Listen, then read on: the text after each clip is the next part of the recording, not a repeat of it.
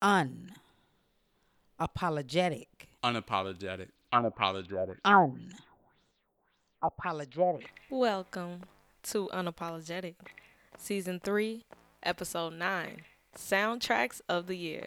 That's right, y'all. I am here to deliver the 2020 COVID 19 best shit to be jamming to.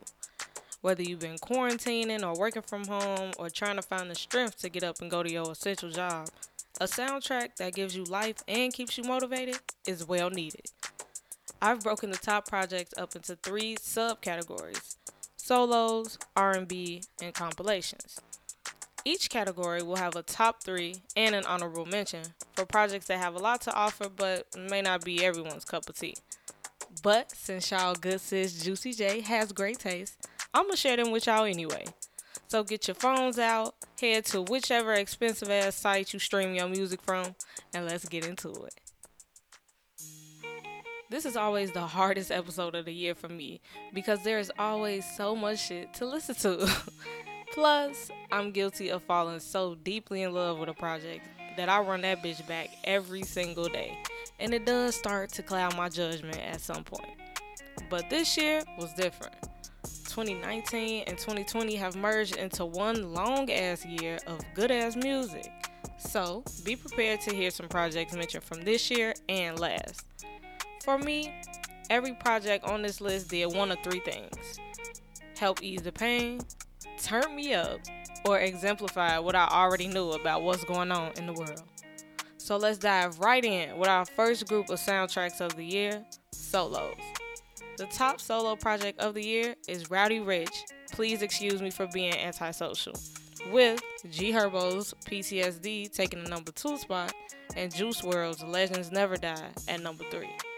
The honorable mention for this category is Lil Baby's My Turn. Each of these projects showcases each artist at their best. For Rowdy, his debut project has a variety of tracks that each have their own vibe.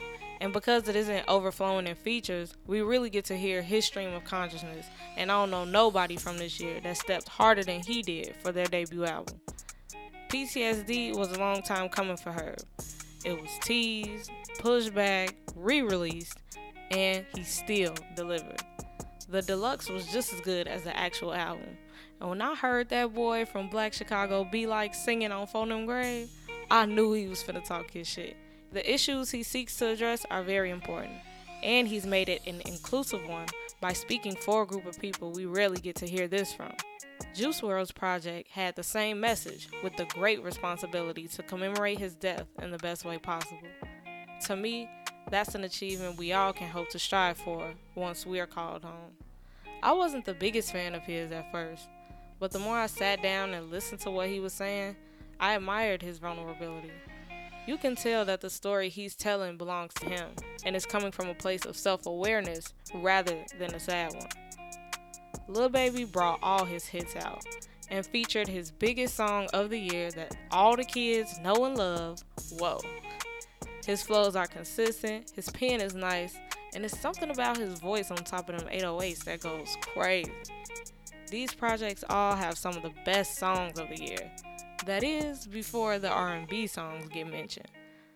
R&B doesn't usually get the love it deserves, but after these albums, I think the whole world learned a thing or two about a thing or two.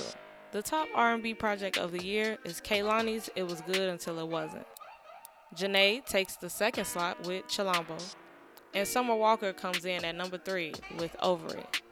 Black Girl Magic was definitely in full effect on each of these projects, and also featured some of the other top dogs in the game in ways that we weren't particularly used to. Kehlani addressed misogyny and heartache with passion and style, and continued to add to her book of fire ass concepts. I love Jhené's project, first and foremost because she's my bitch, but secondly, because she was able to merge two different styles of music harmoniously. The depth of the sound bowls and her rich tone can always make for a good time, and drives the message of positivity and self esteem right into our souls. Summer's definitely been going through it, as we all know and can definitely identify in her music. What I love about her the most is her ability to speak about pain and confidence cohesively from a place of growth. You can tell it took time and battles to get to where she is now. And even though she still has a ways to go, she showcases it so damn well, and we truly love to see it. The honorable mention for this category goes to Lucky Daye's Painting.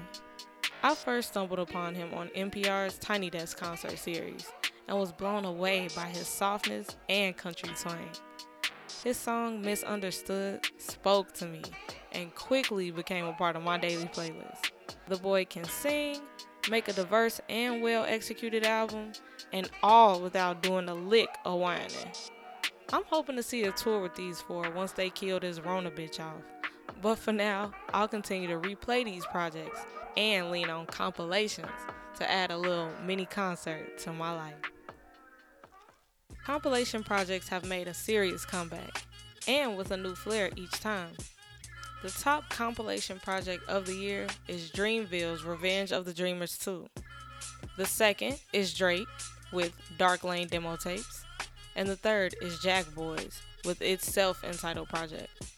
The honorable mention for this category goes to Denzel Curry and Kenny Beats with Unlocked. These compilations are very different in execution, but very similar in its experimental production.